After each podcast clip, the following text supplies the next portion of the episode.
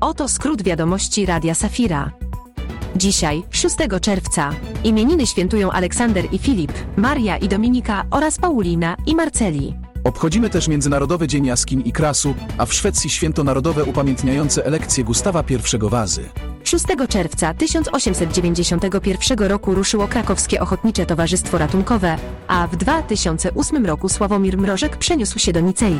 W 1242 roku spalono w Paryżu 24 zbiory ksiąg Talmudu, a w 1844 roku w Londynie założono IMKA. 6 czerwca 1929 roku odbyła się premiera filmu Pies Andaluzyjski w reżyserii Luisa Buñuela, natomiast w 1933 roku w Camden uruchomiono pierwsze kino samochodowe. W 1576 roku w Szwajcarii urodził się kalwiński teolog Giovanni Dioudati, a w 1824 roku Izaak Mikołaj Isakowicz, polski duchowny i arcybiskup lwowski obrządku ormiańskiego. Papież Franciszek planuje wizytę w Mongolii od dnia 1 sierpnia do 4 września.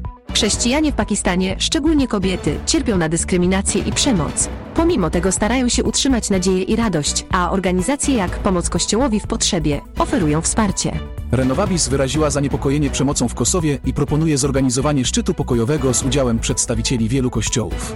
Na Haiti narasta przemoc gangów. W odpowiedzi mieszkańcy tworzą grupy samoobrony, a ONZ rozważa interwencje sił pokojowych. W tym roku nie polecamy urlopu w tamtych stronach.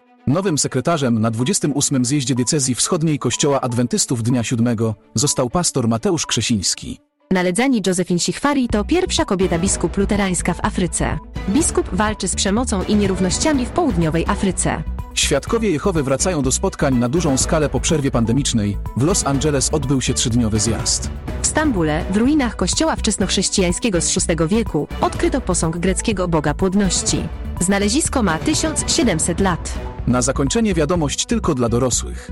Joyce Jackman, 102-letnia Brytyjka, ujawniła swój sekret długowieczności. To dobry seks w małżeństwie, dobra szery i codzienna porcja czekolady, stosowane razem w odpowiednich dawkach. To był skrót wiadomości. Zapraszamy do dalszego słuchania Radia Safira.